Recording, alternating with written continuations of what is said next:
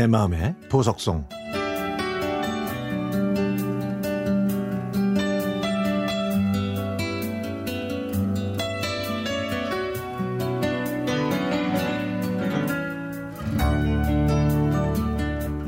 새빨갛고 촌스러운 돼지 저금통은 제 또래 사람들에게는 어린 시절 추억의 한 꼭지를 차지하고 있는 물건일 겁니다. 얼마나 더 모아야 저 돼지를 잡는 날이 올까? 동전 하나를 넣을 때마다 저금통을 들었다 놨다 하면서 무게를 재어보던 기억이 새록새록합니다. 보기 많게도 부모님, 학창시절 만난 선생님들 모두 인품이 좋으셨던 분들이라 저는 혼나고 꾸지람 들을 짓을 했지만 매 맞은 적은 딱 한 번뿐입니다. 초등학교 4학년 여름방학 때 동생은 친구가 가지고 있는 바비 인형을 자기도 갖고 싶다고 하더군요.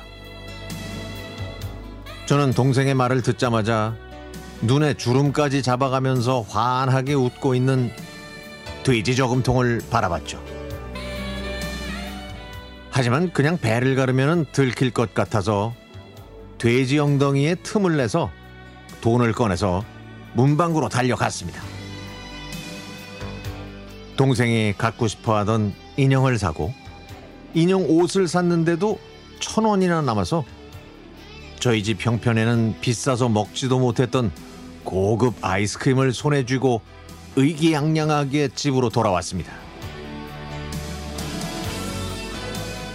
하지만 나쁜 짓은 언젠가는 반드시 들통이 막, 나기 마련이죠. 어느 날 학교에 다녀온 저희는 어떻게 아셨는지 아버지한테 크게 야단을 맞았습니다. 아버지는 회초리를 가지고 오셔서 저에게는 네가 언니인데 동생을 데리고 나쁜 짓을 했으니까 열대 동생한테는 언니 따라서 나쁜 짓을 했으니까 여섯 대라고 하시면서 저희의 종아리를 때리셨습니다. 그날은 한참 울다가 퉁퉁 부은 눈으로 동생과 잠들었는데 잠결에 무언가 제 다리를 스치는 바람에 눈을 떴습니다. 제 종아리를 스친 건 아버지의 손이었죠. 제 다리에 연고를 발라주시면서 점잖으신 아버지가 아이처럼 울고 계셨습니다. 저는 아버지의 눈물을 보고도 그저 눈을 다시 감고 입술을 꽉 깨문 채 숨죽이고 흐느끼기만 했습니다. 그때 일어나서 아버지의 눈물을 닦아드렸어야 했는데 그렇게 하지 않은 게 아직도 후회되네요.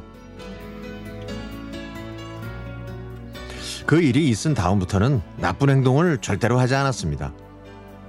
갖고 싶은 게 있어도 아빠의 눈물이 먼저 생각났으니까요.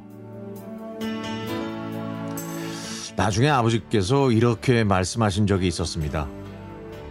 당신의 능력이 됐다면 어린 너희들이 그런 짓을 하지 않았을 거라는 생각이 들어서 서럽고 마음이 아프셨다고요.